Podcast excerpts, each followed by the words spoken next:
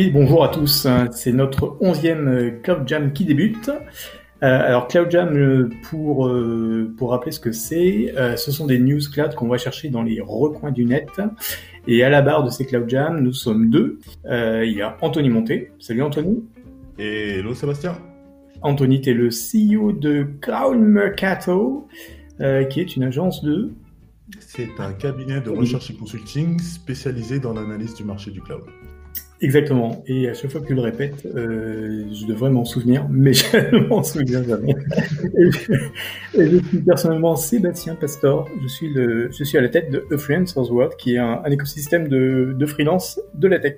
Euh, alors donc les Cloud Jams, c'est, des tech, mais fréquemment nous invitons des acteurs de la cladosphère, si on peut appeler ça, comme ça, pour qu'ils viennent nous parler d'eux, de leurs services et de leur passion, parce que on, se rend bien compte qu'à chaque fois qu'on a, qu'on a un invité, euh, qu'il parle de, de, de, son, son, activité avec passion. Et aujourd'hui, dans ce Cloud Jam Special Edition, on reçoit Mathieu Robin de Idora.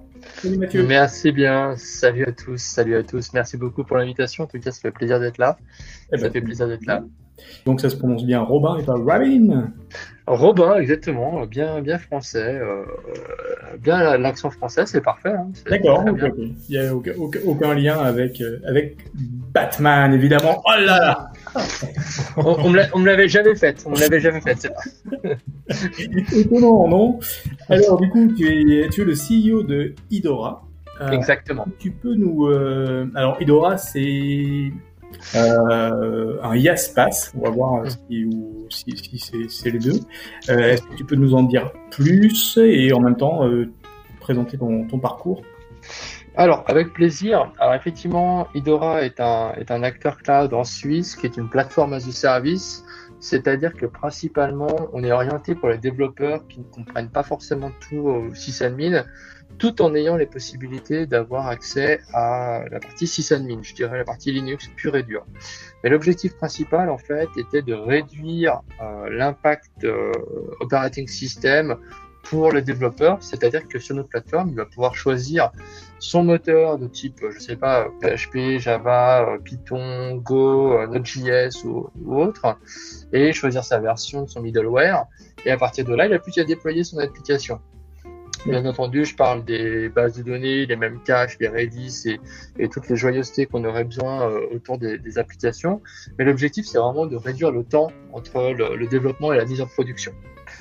À partir de là, on est bien entendu une plateforme qui fait de l'infrastructure as code, très orientée CI/CD, DevOps. Donc, on va pouvoir prendre le développement, donc vraiment le code source, et l'emmener jusqu'à la mise en production avec tout ce qui tourne autour du monitoring, de l'alerting et euh, une plateforme avec euh, la capacité de faire du scaling horizontal et vertical en même temps.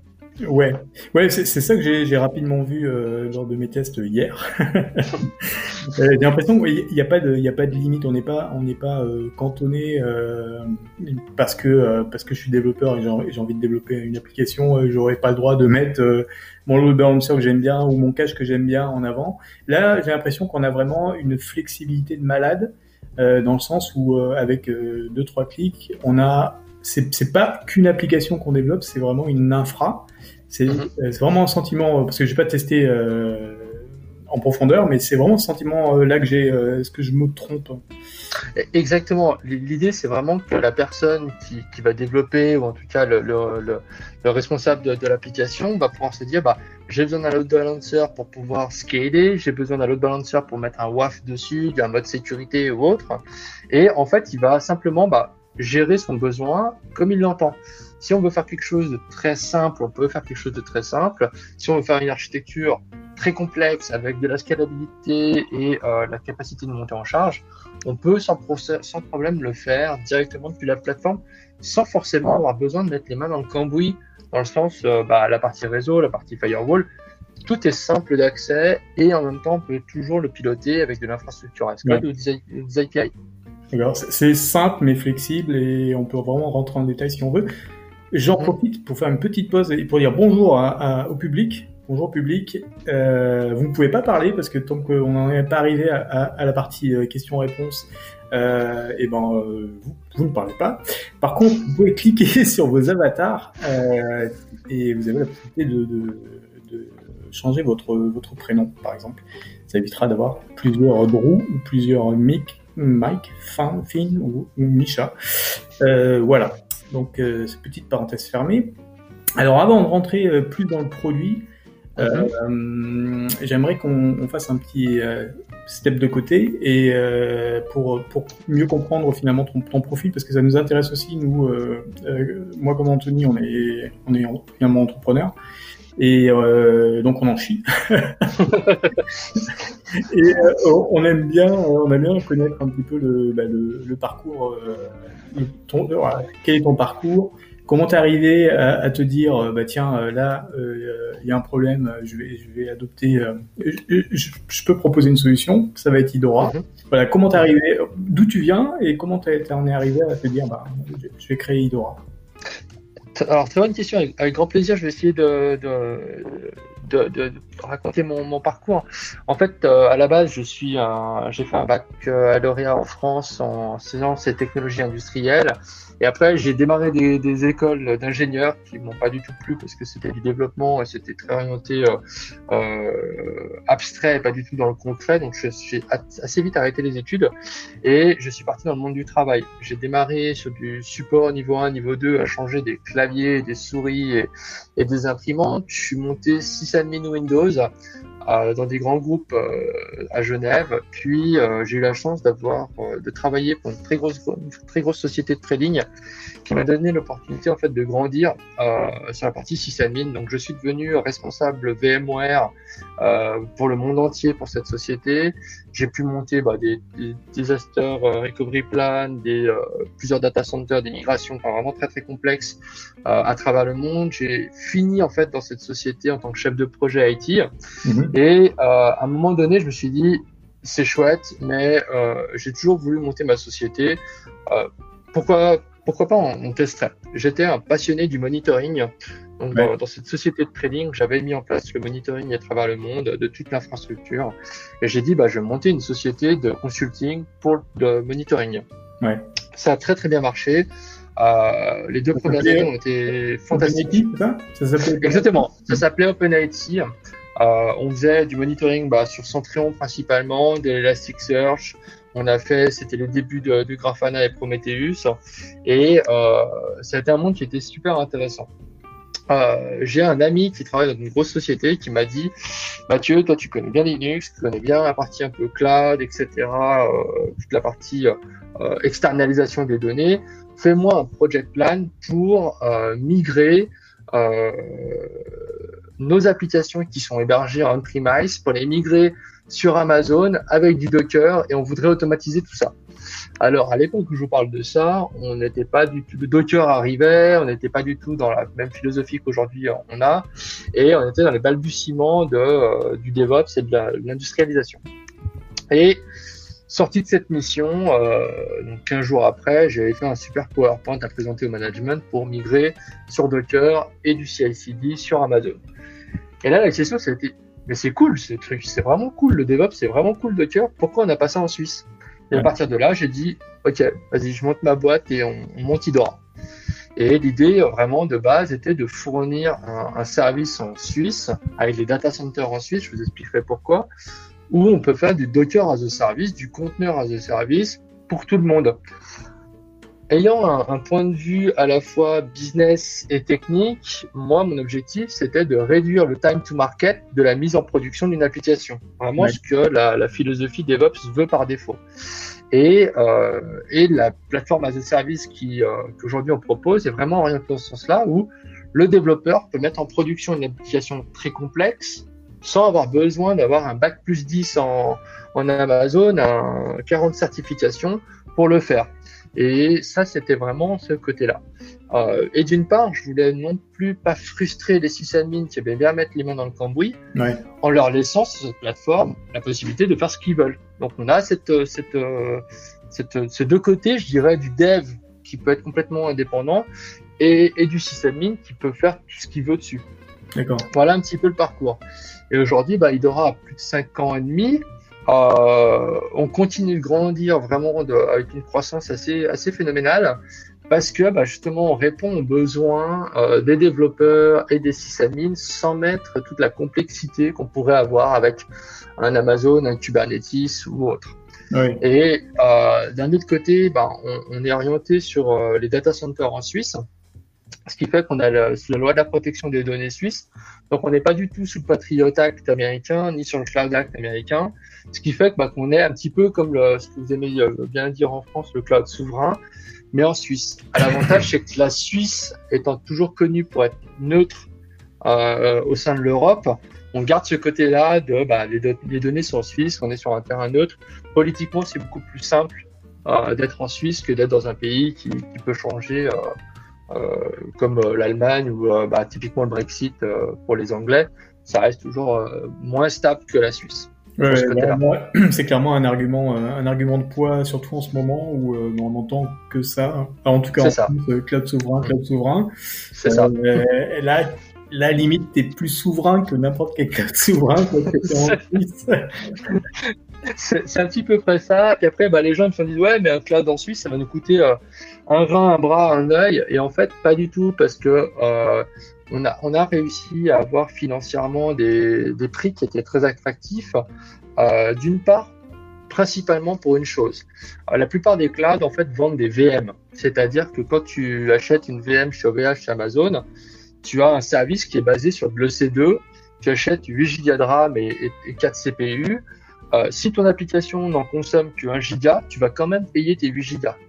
Tu fais rarement du scaling vertical euh, côté euh, Amazon parce que mm, principalement, tu as besoin de faire un restart de la machine pour passer sur une autre taille de l'EC2. Alors, ce qui fait un downtime. Bien entendu, il y a plein de technologies chez Amazon pour le faire sans downtime avec, avec des, la capacité de le scaler et de faire du, du load balancing sur plusieurs euh, sur plusieurs EC2. C'est pas si facile quoi, c'est pas évident. C'est pas voilà, c'est pas straightforward et puis euh, c'est vraiment euh, quelque chose qui n'est pour moi pas naturel. Alors nous ce qu'on est on est parti, on est vraiment parti sur du conteneur, sur du bar métal. Donc on n'a pas de VM entre les deux à gérer. Donc ça enlève une charge la partie sysadmin. On prend ton, ton Docker et on l'héberge. Et c'est vraiment cette idée-là. Et à partir de là, on se dit, bah, vu qu'on fait que de l'application, du service ou du microservice pour ceux qui font du microservice, on va facturer que ce que tu consommes à l'heure. C'est-à-dire que si je prends l'exemple d'un ERP, hein, on a un client qui fait beaucoup d'ERP chez nous, euh, tout le mois, on a 3-4 euh, personnes qui se connectent sur l'ERP, donc ça consomme pas grand-chose ni en CPU ni en RAM. Et à la fin du mois, on a des gros batchs qui vont sortir des PDF de, bah de euh, je sais pas, les salaires de reporting ou autre. Donc, va permettre de consommer un peu plus à un moment T. Mhm. Et euh, l'avantage de notre plateforme, c'est que tu vas mettre une limite maximum de consommation. C'est-à-dire que tu sais ce que tu vas consommer au maximum, financièrement parlant, de euh, si tu étais à 100% des ressources utilisées pendant un mois. D'accord. Alors, on va revenir sur le, sur le modèle du pricing juste après. Et mhm. que j'aimerais, avant d'oublier, euh, c'est que tu reviennes sur euh, au moment où tu, tu, tu, tu réalises qu'il y y, y a deux problèmes à, à, à résoudre. C'est un, euh, bah, il n'y a, pas d'Amazon en Suisse, hein, pourquoi pas le faire et, deux, donc ce que j'ai compris, c'est qu'il y a un, un, problème de pricing. Les, les pricing sont élevés, on, on, va faire du, du pas cher et, et donc évidemment de, de l'élastique. comment comment, euh, sur quelle techno tu t'es orienté? Comment tu as fait pour trouver euh, la techno? Alors, c'est une bonne question parce que j'ai passé quasi alors euh, un an, un an et demi à travailler sur les technologies avant le démarrage d'Idora pour trouver quel était le, le, meilleur, celui qui correspondait le plus à mon envie. Et j'en ai testé pas mal. Et, c'est vrai qu'en fait, bah, je suis parti sur Gelastic qui était qui est assez récent, hein, qui a une dizaine d'années, mais qui a et une philosophie de travail et mm. une façon de voir les choses qui me correspondait. Euh, Gelastic est maintenant euh, racheté par Virtuoso. Eux, ils sont, ils ont démarré en faisant du LXC et du LXD, donc vraiment euh, le conteneur avant Docker, avant Kubernetes. Ah, ah on, est, on parle de 10-15 ans d'expérience, voire même 20, et ou quelque chose qui était déjà maîtrisé, fiable. On n'avait plus qu'à en fait l'industrialiser, le mettre en production faire une jolie interface et faire du billing. Et c'est ce que a fait Gelastic. Et nous, on est parti sur cette, euh, enfin, je suis parti sur ce choix parce que pour moi, c'était un time to market qui était beaucoup plus rapide pour mettre Lidora en production. Je suis pas développeur, donc j'avais pas envie de recréer, euh, recréer une application ou recréer euh, une interface sur OpenStack. Et l'idée, c'était vraiment bah, de prendre ce produit-là, travailler avec eux Pour main dans la main faire évoluer le produit. Et aujourd'hui, l'avantage, c'est qu'on est un des plus gros euh, revendeurs de Gelastic à travers le monde.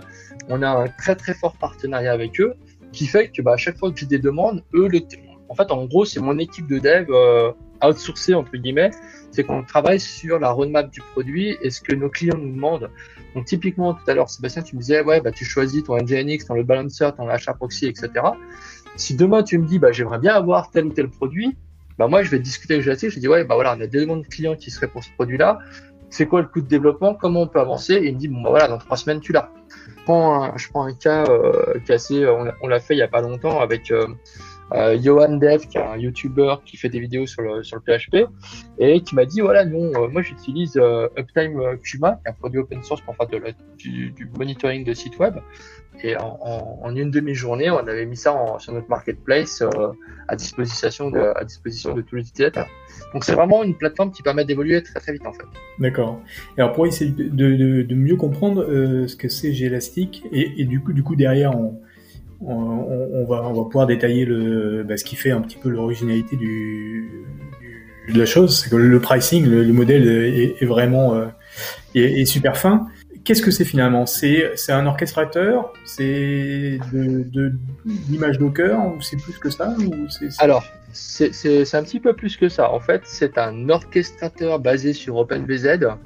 Euh, donc en pure open source, et euh, c'est un orchestrateur en fait qui est vraiment concurrent. Alors à VMware dans la partie euh, orchestration, euh, vCloud et puis gestion des, euh, de la haute disponibilité du réseau, et en même temps basé sur du conteneur, donc qui va se rapprocher de Kubernetes. Donc tu peux faire du scaling horizontal et vertical comme tu pourrais faire avec Kubernetes. Et en même temps, c'est un, c'est un noyau qui est basé uniquement sur des API qui fait que tu peux tout piloter. À la fois ton billing, à la fois la création de tes environnements, à la fois la gestion de tes collaborateurs. Enfin, tu peux vraiment tout orchestrer. Et c'est pour nous euh, vraiment un, un point très important, c'est que aujourd'hui, ben, on fait énormément, on aide énormément de, de clients à passer sur du CI/CD et on les aide à orchestrer euh, complètement leur infrastructure Mhm. via GitLab ou via euh, d'autres d'autres sources repository. D'accord. Alors du coup, dans, dans ce, ce- cet orchestrateur, on, on y met quoi? Parce que, enfin, je pose la question, mais je suis allé voir aussi un petit peu. J'ai Mhm. pu comprendre qu'on on pouvait mettre des images euh, euh, qui, qui vont être euh, spécifiques euh, qui- et qui vont Oui. tourner sous le, le conteneur VPS, de ce que j'ai compris. Alors exactement. En fait, si tu préfères, dans, dans tu as, quatre gros morceaux. Le plus gros morceau, celui que les développeurs aiment bien utiliser, c'est notre plateforme as a service. C'est-à-dire que tu as des middleware, tu dis je veux un Apache telle version, ça te monte un conteneur avec ton Apache telle version. Tu n'as pas les droits route dessus par défaut, tu n'as que ton droit Apache et tu mets ton application. Ça, Mhm. c'est le pass. Après, le deuxième point important, c'est qu'on va, sous la même technique, utiliser tes Docker images à toi. Donc là, tu vas chercher sur ton Docker Hub, sur euh, Docker Repository. On fait du Docker as a Service. Ça s'organise sous la partie euh, réseau, la partie euh, storage de ton Docker. Ça, c'est le deuxième point. Le troisième point, c'est qu'on va faire des moteurs de type Docker Engine, Docker Swarm. Et là, tu vas pouvoir mettre toi-même tes propres images et toi-même orchestrer ton, ton, tes Docker et tes, la stack Docker, Docker Compose ou autre. Et après, on a la capacité de faire du Kubernetes as a service, c'est-à-dire que sur Gelastic, tu déploies un Kubernetes avec tes masters, tes workers, tu vas profiter du pricing model de Gelastic et tu vas profiter de la scalabilité de Gelastic tout en ayant utilisé euh, Kubernetes sur un modèle complètement standard, enfin un vanilla, un vanilla Kubernetes, qui fait que bah, tu vas déployer tes applications comme tu le fais euh, sur n'importe quel Kubernetes. D'accord. Et, et du coup, ça, cette, cette troisième option, elle, elle est pas overkill, quoi, d'avoir à la fois Gelastic plus Kubernetes. Alors, c'est ce que c'est ce que les gens se, se disent, mais l'avantage en fait d'avoir Kubernetes, c'est que quand tu euh, as tes développeurs qui te disent, bah, nous on veut utiliser Kubernetes pour pouvoir partir de ou partir d'Amazon en cas de problème, tu peux le faire. Donc c'est un avantage de euh, non lock-in là-dessus. Ça c'est un, un des premiers avantages. Un des deuxièmes avantages, c'est que euh, euh, Kubernetes étant beaucoup plus connu que Gelastic, Si tu veux faire de l'infrastructure as code, aujourd'hui, tu mets un CV en ligne, tout le monde connaît Kubernetes, peu de monde connaît Gelastic. Ça, c'est un petit peu le, un des soucis de, de Gelastic. Euh, et puis après, euh, l'avantage de mettre Kubernetes sur Gelastic par rapport à un, par rapport à un EKS ou un AKS, c'est que ton Kubernetes sur Gelastic, tu payes que ce que tu consommes réellement. Donc, tu es plus sur le modèle de le C2 euh, sur, sur EKS. D'accord. Voilà, ça c'est des principales euh, choses. Bien entendu, on fait du Kubernetes Manager, c'est-à-dire que tu as une petite interface pour te dire bah, je veux upgrader ton Kubernetes, je veux installer Prometheus Grafana par défaut, Yager, tu peux mettre ton, ton, certificat manager, tu peux mettre Rancher, tu peux mettre euh, enfin toute la gestion, euh, intégration avec GitLab si besoin. D'accord. Anthony, est-ce que tu as peut-être des questions? Euh, moi, de tout ce que j'entends, en fait, je vois que on, fait une bonne stack. On commence avec un conteneur Docker, on peut aller sur le Compose, on peut aller sur le Swarm, on peut aller sur le Kubernetes. Et en fait, euh, dans tout ça, dans toute cette stack, je me pose la question est-ce que euh, vous avez aussi un, un FAS, un, un Function as a Service? Qui alors, quelque part Alors, oui et non. oui, on a un FAS parce qu'en fait, on va simplement mettre en, à disposition un Open FAS. C'est-à-dire que tu vas simplement mettre à, disposition ton OpenFace et tu tapes dedans. Après, ton OpenFace, euh, nous, ce qu'on conseille, c'est d'utiliser les API justement bah, pour l'éteindre et l'allumer quand tu as besoin.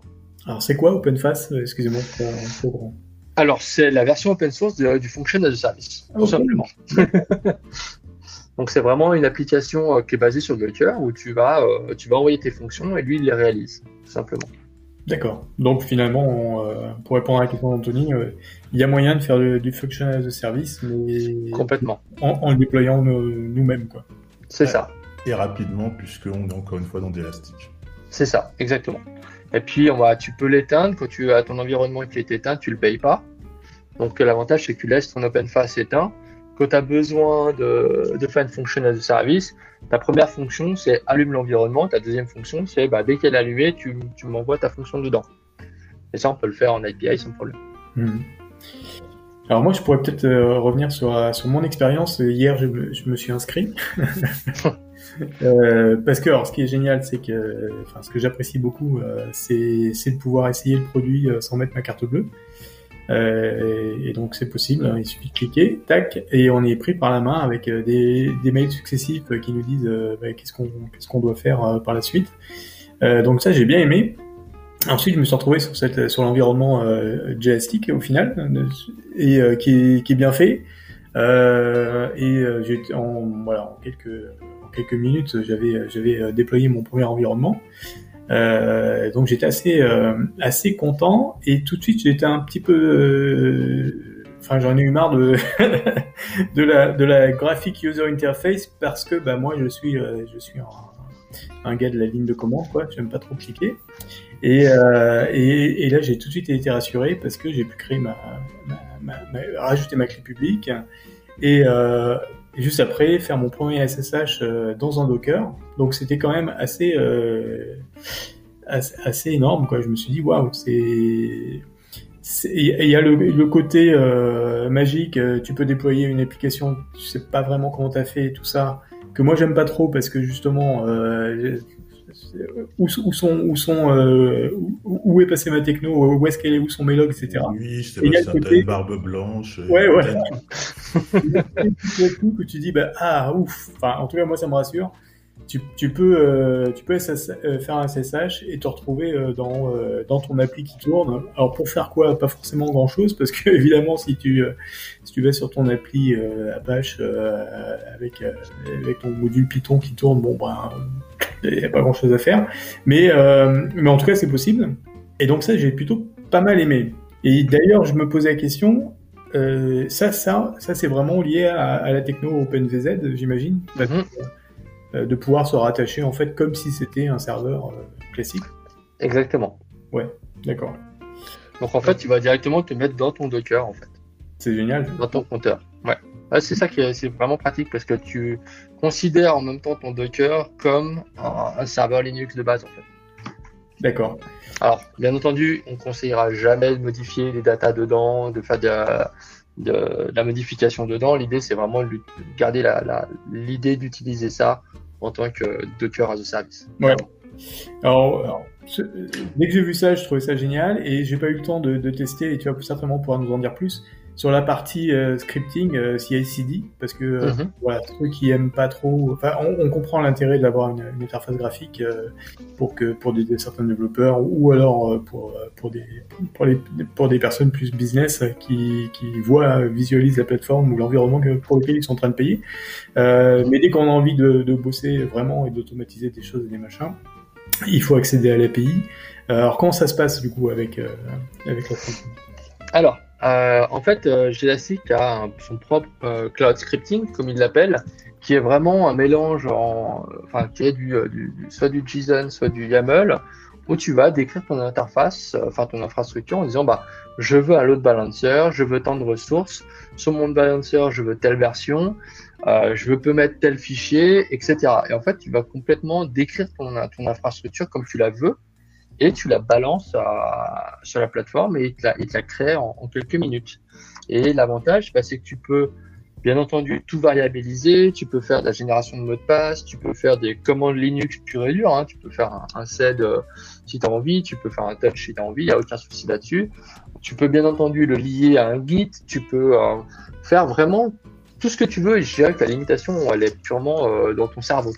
Ah oui. Et on est en train actuellement de travailler pour que cette, euh, euh cette, ce, ce, scripting soit compatible avec Terraform. Alors, ce serait une bonne idée, mais c'est aussi une mauvaise idée parce que Terraform ne fait que de la VM euh, principalement. Et euh, nous, il faudrait qu'on repense tout le, le, concept derrière pour avoir du platform as a service. Donc, on va démarrer sur du VPS as a service avec Terraform et peut-être que plus, plus, tard, on ira sur euh, l'installation pure et dure avec Terraform. Mais il faut retenir qu'aujourd'hui, euh, le cloud scripting de Gelastic est vraiment simple d'utilisation. N'importe quel sysadmin qui a jamais fait de dev, il est capable de coder et c'est assez simple. Clairement, c'est assez simple. Tout en étant euh, très performant. Ok. Alors je reviens sur le pricing model. C'est un truc qui m'a fait, qui, qui, qui, moi me rassure moins, et tu vas, nous dire comment vous arrivez à, expliquer ça aux clients, c'est c'est de se dire, euh, ben, je sais pas combien, je vais payer. Alors le, le, côté rassurant, c'est de savoir que tu vas payer vraiment pour la ressource que tu euh, que tu utilises. Donc ça, c'est quand même assez assez inédit et assez euh, assez euh, bien, quoi, euh, très précis. Mhm. Et voilà, Mais par contre, voilà, tu es complètement dépendant de ce qui va arriver sur ta plateforme. Tu as, un pic de charge, tu as un truc qui est mal codé, as, euh, et donc là, tu as euh, quels sont les, les, moyens pour te rassurer ou pour comprendre, euh, pour avoir l'avance sur, sur, sur, euh, la, bonne ou mauvaise nouvelle sur ta facturation Alors, tu as, deux choses. La première chose, c'est que chacun de tes nœuds, donc chacun de tes conteneurs, tu vas pouvoir mettre une limite maximum de ressources. C'est-à-dire que euh, ton, NGNX, tu lui dis, bah, je veux que tu utilises 512 MB de RAM. Quand je dis ça, c'est les gens me disent, mais on a besoin de beaucoup plus en RAM. Mais non, parce que n'oubliez pas qu'on est sur du conteneur, donc il n'y a pas l'OS. Donc il y a beaucoup moins de consommation, on est sur du pure middleware. Donc tu consommes uniquement ton middleware. Ouais. Déjà ça d'une part. Et d'autre part, tu mets une limite maximum. Donc on a du monitoring qui se fera, tu recevras la, jolie alerte qui va dire attention, tu arrives à 80% des ressources que tu as allouées. Donc ta facture sera à 80% du maximum de, de, ce que tu avais décidé dès le départ. Et on essaie d'être très transparent sur le pricing, c'est-à-dire que depuis ton interface de création, donc t'aimes pas trop le web, mais en même temps c'est plus pratique, dans ton interface web, tu vas directement voir la consommation enfin le prix maximum que tu pourrais payer si toutes tes ressources, RAM, disque, CPU, étaient utilisées à 100%. Donc tu sais forcément que à la fin du mois, ça ne dépassera pas le prix qu'on t'a affiché. D'accord. Ouais. Ça c'est ton prix maximum. Ouais. Déjà là, là, tu peux être vraiment rassuré sur le fait que. Voilà. Ça ira pas plus loin. Même la bande passante, non. Alors, pas la bande passante, parce que c'est difficilement, euh, c'est difficile à la prévoir. Par contre, bah, comme euh, euh, comme, on est, comme on est sympa, on vous offre 1 Tera 4 de bande passante par mois sur tous les environnements. À l'externe et en interne, donc en in et en out, sur la partie externe. Bien entendu, le trafic interne est gratuit. Bien entendu, toutes les requests HTTP, API, etc. sont gratuites. On, on, nous, on facture en fait quelque chose qui est plutôt simple. CPU RAM, disque, bandwidth après les 1 Tera 4 par mois. Et euh, on va facturer, bon, on a une intégration avec un CDN, et puis, on va facturer du licensing pour la partie Lightspeed Enterprise. Et c'est tout. D'accord. Sur la partie euh, sur la partie disque, euh, le prix indique seulement le, enfin concerne le storage uniquement. Il n'y a, a, pas d'accès ou de. Exactement. En fait, c'est uniquement sur la quantité de données que tu as que tu utilises réellement. C'est-à-dire que tu peux très bien mettre sur ton NGINX un gros disque de, de 100 Go. Si tu consommes que 11 Go, tu vas payer que 1 Go parce que les 10 premiers Go sont gratuits. Donc sur, sur, du web, la plupart du temps, les gens ne payent pas de storage. Sur du pur site web de base. D'accord. Et alors par contre, comment on fait euh, J'ai plein de questions con. Hein, euh, euh, J'essaie d'y répondre. Ce qui, ce qui m'apparaît dur, peut-être, euh, quand tu quand tu déploies ton service, bah, tu n'as aucune idée de comment il va réagir, ni, euh, ni ouais. est-ce est-ce qu'il y a un moment, il y a un moyen d'avoir une comment dire un dry run pour pouvoir connaître son application et euh, savoir s'il a besoin de un giga de RAM euh, pour le pour le NVMix avec euh, tant de hertz. Parce que finalement en hertz les ressources oui. allouées. Donc ça ça peut être assez compliqué au début pour comprendre bah, de, de, combien on va avoir besoin. Comment comment ça se passe au final? Comment tu vois le comment les clients eux démarrent leur service leur activité de service pour pour après être sur les bons les bonnes métriques? Alors, en fait, tu as euh, directement une intégration du monitoring qui est faite, CPU, RAM, disque, réseau, sur chacun de tes environnements, sur chacun de tes environnements et chacun de tes nœuds, donc chacun de tes conteneurs. Donc, tu peux voir précisément que ce que consomme ton, ton application en tant que telle.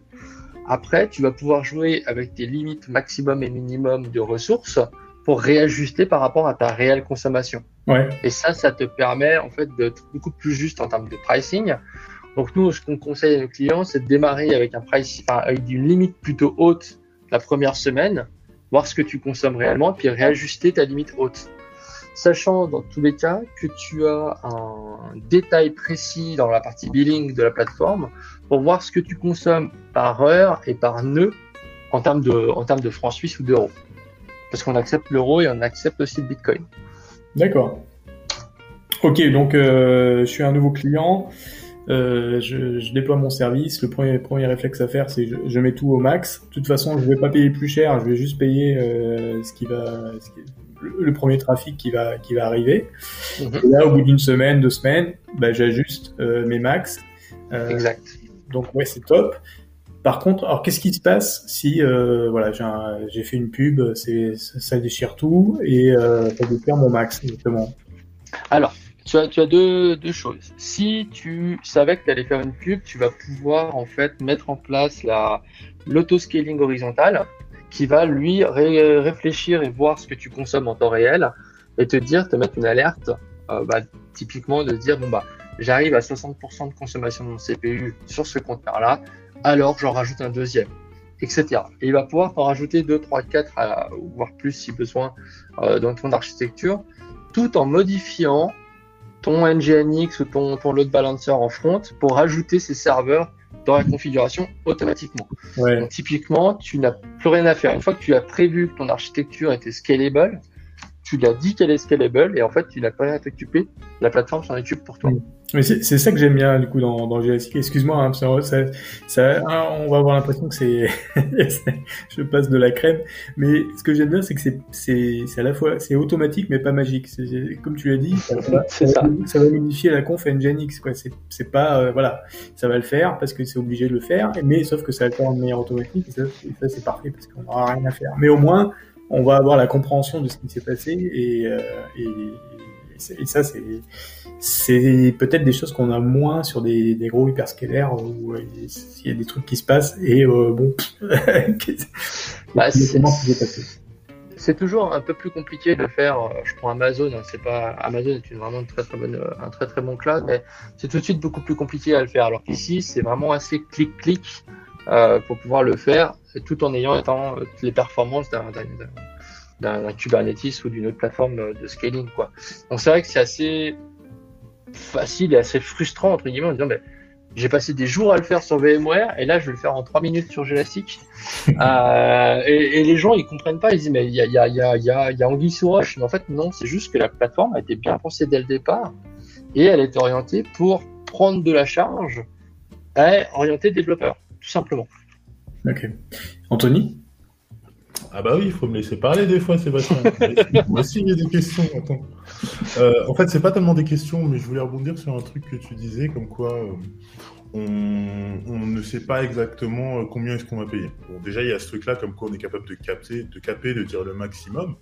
Mais en fait, si on va chez un autre cloud et qu'on laisse plus ou moins en accès libre une fonction lambda ou qu'on laisse en accès libre un, simple un fichier S3, je mets euh, une vidéo sur S3 de 2 euh, gigas et je mets un lien sur mon site internet euh, pour pouvoir la télécharger. N'importe qui qui va venir et télécharger, télécharger cette vidéo, je vais payer des frais de bande passante. Donc en fait, c'est pas vraiment prévisible. Quand je suis chez Amazon ou quand je suis chez Scaleway, si je laisse des fichiers en accès libre, si quelqu'un a envie de sortir son Apache Benchmark et de bombarder mon fichier, bah, je pourrais pas vraiment l'en empêcher et je sais pas combien je vais payer à la fin du mois. Mhm. Donc, euh, si on doit faire la comparaison avec les autres cloud providers, chez les autres aussi, au final, on ne sait pas combien on va payer à la fin du mois. Et, euh, aussi, euh, sur les CI/CD, bah, les CI/CD, on a plein de services sur le web. moi, je les je les catégorise un petit peu comme plateforme as a service spécialisée dans le CI/CD parce qu'on a les GitLab, on a les Travis, on a les GitHub Action, on a les Azure DevOps, on en a plein, plein, plein, plein, plein. Et euh, bah, euh, sur la plupart, en fait, on est sur euh, un mode à la minute. On prend un plan, on va nous donner 20 000 minutes par mois, et à la fin de ces 20 000 minutes, peut-être qu'on devra payer plus, ou peut-être qu'on devra prendre un autre plan, etc. Mais au final, sur Idora, on est flexible. On vient, mhm. on dit je veux telle archi, on va payer maximum temps pour le CI/CD et c'est réglé. Alors que sur les autres, on est sur un système de plan qui est pas forcément très pratique même moi d'ailleurs qui référence euh, tous les euh, prix de tous les euh, clouds, quand je vois des plans, ça m'énerve un petit peu. Mais c'est pas mon affaire, le pathos personnel. Enfin, c'est pas votre affaire. Donc voilà, c'est ce que je voulais dire après sur le pricing, rebondir là-dessus, que de toute manière, c'est connu que chez tout le monde, le pricing n'est pas vraiment estimable à la, pour la fin, pour chaque mois. Oui, exactement. Après, après l'idée, c'est aussi bah, de protéger le, le, bomber qui va venir chercher tes 2 gigas toutes les, toutes secondes. Euh, tu vas pouvoir mettre en place du WAF, tu vas pouvoir mettre en place du, bah, du mode security, tu vas pouvoir mettre en place du, firewall pour bloquer ce genre d'alerte. Et typiquement, bah, euh, sur notre interface, tu as directement accès à tes logs depuis l'interface sur tes conteneurs. Donc, tu sais exactement ce qui peut se passer. Bien entendu, il faut y mettre un peu de monitoring euh, plus, avancé pour avoir les bonnes alertes, mais euh, par défaut, tu as ces accès-là. Et, aujourd'hui, euh, la majorité des gens ne se font pas forcément bomber là-dessus si le service a été bien pensé dès le départ. Et après, tu as bien entendu l'option du CDN qui va pouvoir te protéger de ça. Alors, Idora, actuellement, c'est combien de clients? Alors plus de 450, plus après nous on a la, la... donc ça c'est 450, euh, enfin plus de 450 sur la partie hosting, majoritairement des entreprises des grandes entreprises, et on fait également du consulting à côté, c'est-à-dire qu'on aide les gens à monter sur Kubernetes, à monter en CI/CD, à monter sur Docker et à passer vraiment dans la philosophie euh, complète euh, DevOps avec des workshops, des accompagnements pour penser produit et win-win utilisateur final. D'accord. Tu disais que c'est majoritairement des grandes entreprises. Il y a, Alors, on a de, en fait, on a de tout, mais si tu préfères en termes de, de chiffre d'affaires, le, top du chiffre d'affaires est fait par des grands comptes. Et après, on a beaucoup de, de startups, de développeurs, d'agences web et d'agences de développement qui, eux, nous ramènent leurs clients, en fait. D'accord. c'est ça. Donc, on, notre, notre euh, corps métier discute avec le, tech dev, le, lead dev, avec la, la DSI euh, mais plutôt vraiment orienté dev. Et après, eux, bah, nous ramènent leurs clients à eux. D'accord. Oui, bah voilà, on, fait le, on fait le lien en fait entre le, on est vraiment la partie hosting quoi, pur et dur. Mhm. C'est vrai que de, prime abord, quand on va sur le site, on voit le blog, on voit, ça parle tech partout et on se dit que ben, finalement, qui va utiliser, qui serait le plus à même euh, euh, à utiliser Idora euh, moi, je moi, je voyais plutôt bah, le profil barbu euh, qui aime bien la technique. Mais en fait, finalement, ça, ça, ça plaît du, euh, de, la grosse boîte qui, qui a des équipes internes à, la petite start-up, à la petite agence qui, qui, a besoin de flexibilité. Exactement, parce que d'une part, bah, la grosse entreprise va pouvoir profiter de la scalabilité du cloud et se dire bon voilà on a prévu une grosse campagne de com et on sait que Idora peut, peut prendre la, charge derrière sans s'en soucier. Et après, on a de l'autre côté aussi la startup qui veut faire attention à ses coûts et qui va utiliser notre euh, startup scheduler qui va éteindre tes machines à 18h le soir, les rallumer à 8h le matin, euh, les éteindre le week-end pour que tu puisses euh, utiliser euh, vraiment ton, à économiser de l'argent en fait sur ton infrastructure. Ouais. Quand tu dis économiser de l'argent, du coup, tu as, as, du, as du comparatif euh, par rapport à des, des gros hyperscalers comme AWS ou GCP ou Alors, on a, c'est les, clients qui nous le font. On a plusieurs clients qui sont partis de chez Amazon, ils sont venus chez nous. En moyenne, ils ont divisé par 3 voire 5 euh, leur facture Amazon. Après, on a des clients qui sont partis de chez OVH qui ont augmenté leur prix, mais qui ont gagné en scalabilité, en qualité de, performance et surtout en support. D'accord. Voilà. Donc, on est dans une bonne moyenne, plutôt basse en termes de prix, si tu sais bien coder je prends, je dis ça parce que c'est un peu méchant pour les développeurs, mais euh, un site web qui est mal codé, c'est un site web qui consomme, donc c'est un site web qui coûte cher chez nous. Un site web qui est très bien codé avec un bon CDN en, franc, en, front, il va coûter rien du tout en termes de hosting alors qu'il prend des millions de visiteurs. Bah, du coup, c'est une, une, bonne idée de, de faire hoster euh, chez Idora pour savoir, euh, pour connaître la qualité de, de ton code, exactement.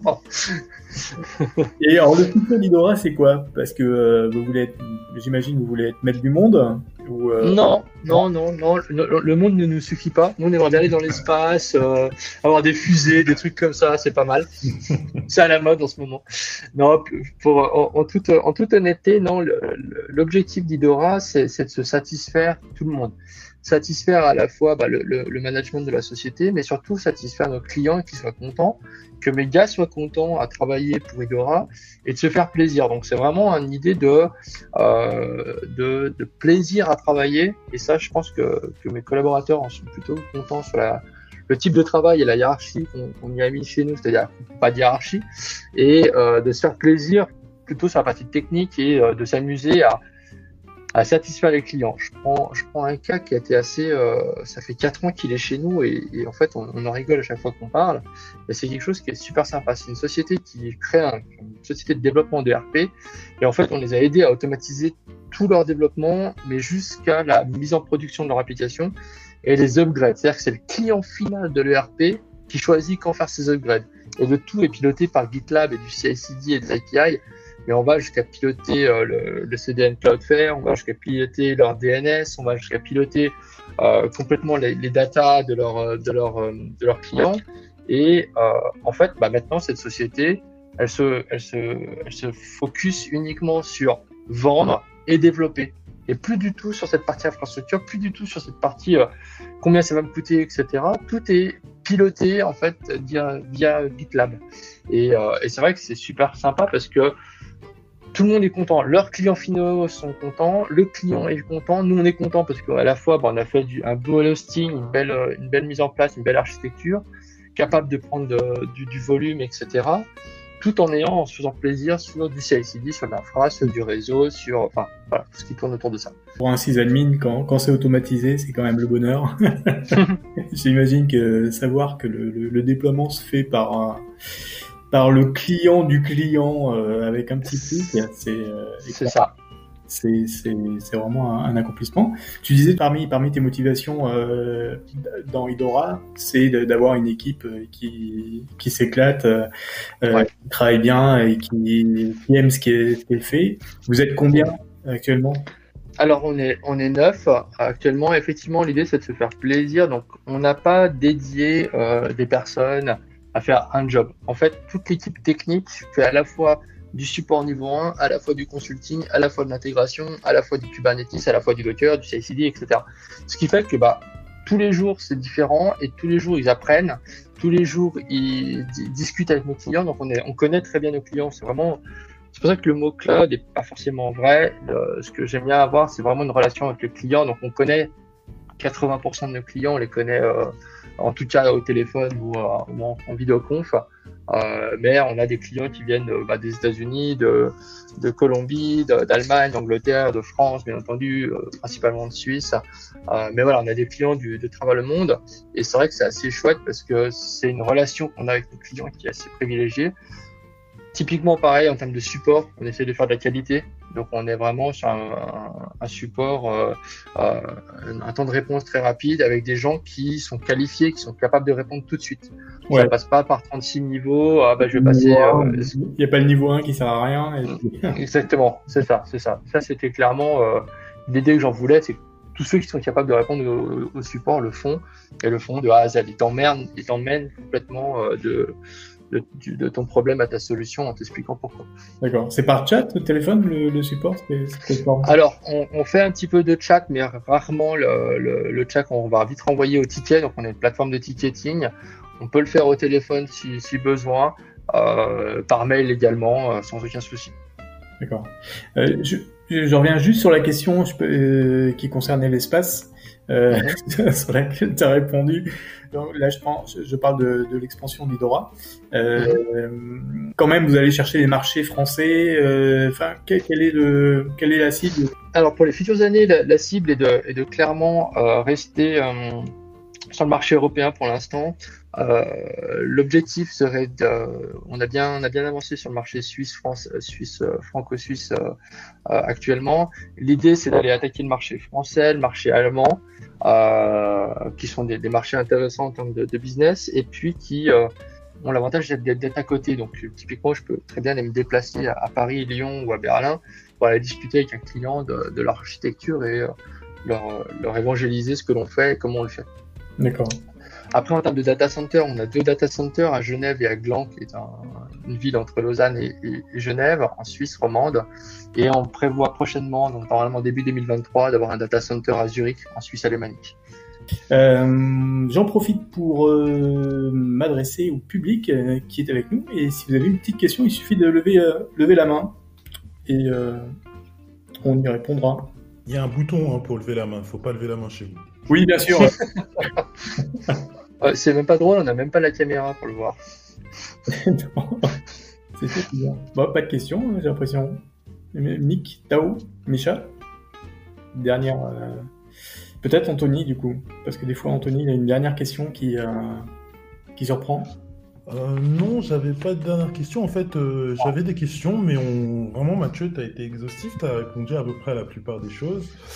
Euh, Je crois au début que j'avais un truc sur Kubernetes, mais voilà, tu l'as dit toi-même, que ça enlève le vendor lock-in, et... enfin, vous l'avez intégré, ça enlève le vendor lock-in, et tout le monde est content là-dessus. Et mhm. ma question, en fait, ce serait, même si, que... même si Idora... Idora a commencé bien avant Kubernetes, si on peut dire, enfin, bien avant. Bien avant Kubernetes bien avant que Kubernetes explose complètement. Mhm. Euh, si aujourd'hui tu devais commencer IDOA, est-ce que tu regarderais du côté de Kubernetes ou pas? Pas forcément. Euh, pas forcément parce que euh, Kubernetes amène quand même une complexité qui est intéressante mais qui en même temps peut apporter des problèmes. et après il y a toute la partie interfaçage qui n'est pas forcément des plus sexy par défaut sur Kubernetes pour les développeurs. Et voilà. Et ça, euh, Gelastic a bien compris le système. Alors après que Gelastic euh, change d'orchestrateur pour passer d'OpenVZ à Kubernetes, pourquoi pas? Je pense pas que je pense pas qu'il soit fermé à ça. C'est pas prévu pour le moment, euh, mais voilà. L'idée c'est que de garder toujours ce côté business et time to market pour de l'application en production, clairement. Ouais, j'imagine que si euh, a envie de passer à Kubernetes, ils vont devoir appeler une petite armée de, de Oui, oui, bon, après, aujourd'hui, ça reste une très grosse société. Euh, euh, enfin, Virtuoso, euh, ça reste une très grosse société. Et euh, ils, ont, ils, ils, pourraient techniquement le faire. Maintenant, est-ce qu'il y a un intérêt Est-ce que Kubernetes n'est pas qu'un buzzword pour les, pour les 5 ou 10 prochaines années? C'est une bonne question, je ne sais pas. Et ce sera le mot de la fin, parce qu'on a dépassé, comme d'habitude, on, dépasse, et on aime bien ça. Euh, du coup, euh, j'en arrive au remerciement. merci à vous surtout. Ah ben non, non, merci, merci. Euh, ça moi, je connaissais pas Idora, alors du coup, c'est Anthony qui m'avait, qui m'avait parlé de toi et, de la société. Et j'espère qu'on aura, on aura pu faire découvrir ça à nos auditeurs. Euh, c'est vraiment euh, voilà un cloud qu'il faut tester. Moi, d'ailleurs, juste après là, je vais tester. ouais, et surtout n'hésitez pas, il y a le support qui est là et ils ont un, réel plaisir à, à, vous répondre, à vous montrer. Si vous voulez faire une petite démonstration, ça prend 20 minutes, ils vous montrent comment ça fonctionne et il n'y aura aucun problème. Vraiment avec plaisir. Parfait. Cool, cool, cool. Euh, la semaine prochaine, on aura Scaleway qui viendra nous, nous parler de, de Scaleway. Petite société aussi, euh, française. Euh, donc il me reste à vous dire merci euh, à tout le monde. D'ailleurs là c'est le moment où on envoie des petits cœurs. Alors si dans l'audience hein, vous êtes avec nous et vous avez apprécié ce, euh, ce, ce, live, hein, n'hésitez pas à envoyer des petits cœurs. Si vous n'en envoyez pas, ça va, ça va mal se finir. c'est fait, fait, pour moi. J'insiste en fait, juste pour me rendre, me faire battre. Waouh, bah voilà. Ouais Ouais ah, Tant, tant d'amour, c'est beau. Oh là là. Merci beaucoup, au revoir et à la semaine prochaine. Bye bye, merci bien. Salut Mathieu. Ciao, bye, merci.